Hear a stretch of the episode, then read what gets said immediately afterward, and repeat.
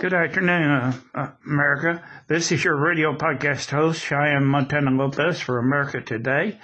Uh, and today on our show, we have Angela O'Toole, physical therapist for uh, here where I go for physical therapy.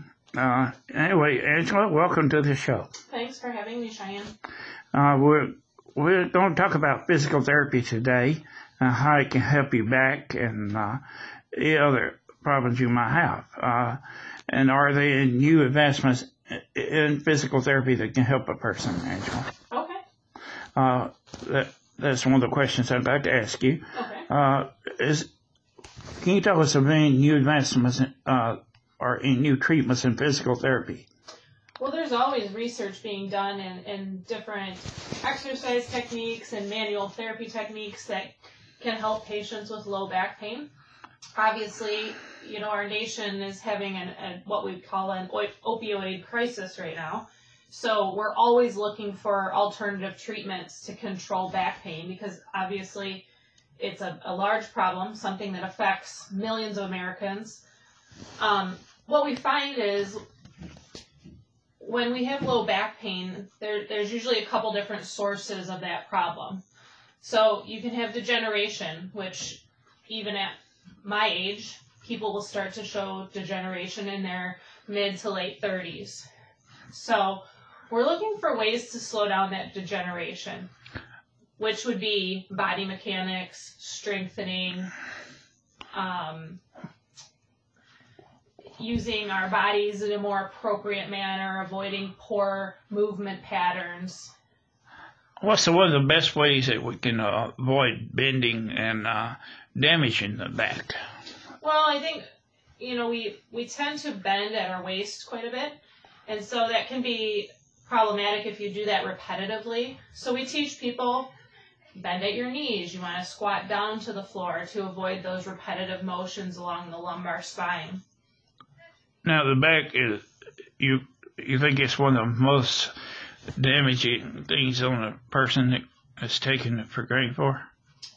Um, yeah, I mean it's very common, and and at some point, almost every American will experience some level of low back pain. Uh, what's uh treatments for your for neuropathy injuries uh, sustained from diabetes? Okay, so um, you can use some different things for neuropathy. You can use electrical stimulation. There's some different um, devices that you can put on that will help increase blood flow to the area. So blood is what heals things. If we don't have good blood flow, which you know a lot of times folks with neuropathy do not neuropathy do not. So we want to increase some blood flow to that area. That'll help keep those nerves healthy. Um, we work on strengthening and balance because when you have neuropathy and you can't feel your feet, you tend to have poor balance, and then that puts you at risks for falls. So that's one of the things, kind of a, a side thing besides the neuropathy that we, we want to control.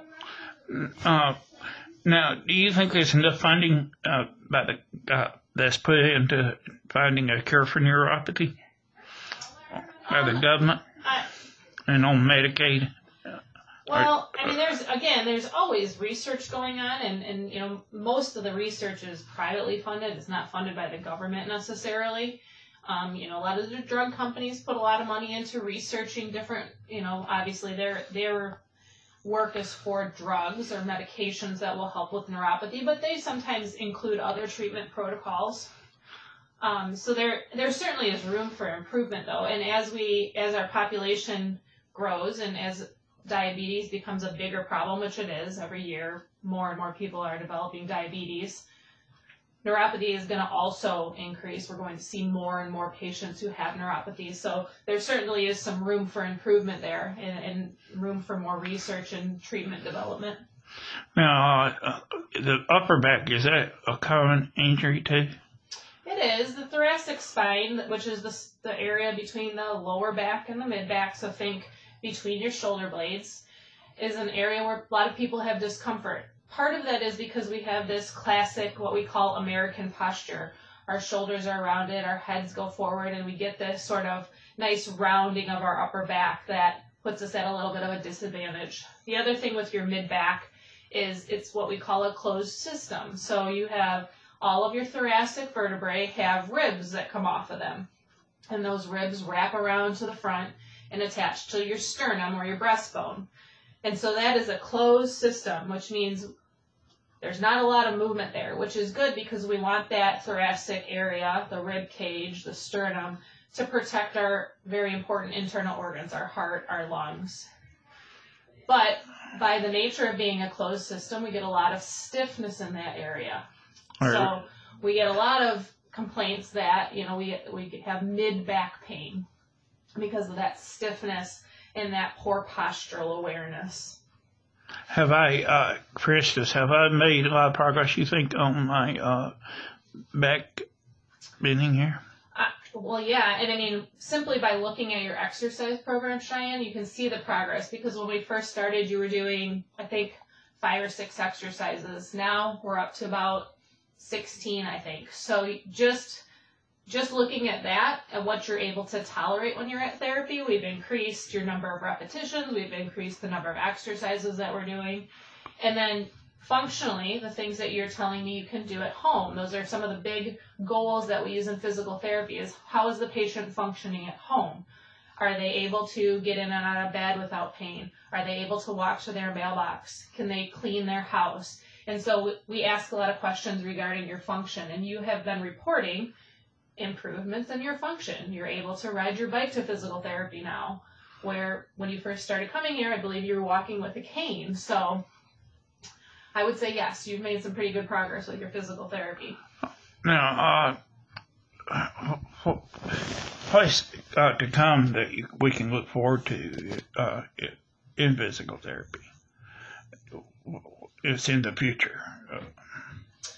Well, I mean, there's lots of um, things coming down the, the way.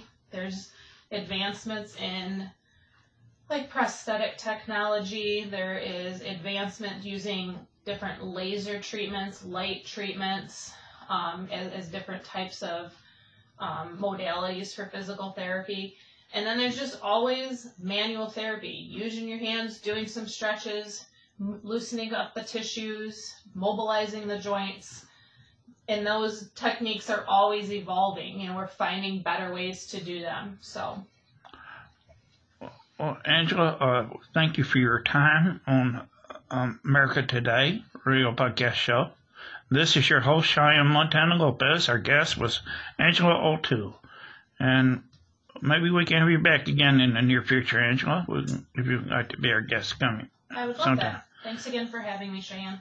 Thank you, and God, bless you, America. And uh, you heard it first here on America Today radio podcast show. Again, this is your host, Cheyenne Montana Lopez, broadcasting from Port Huron, Michigan. So long until next time, and be sure to listen in on America Today.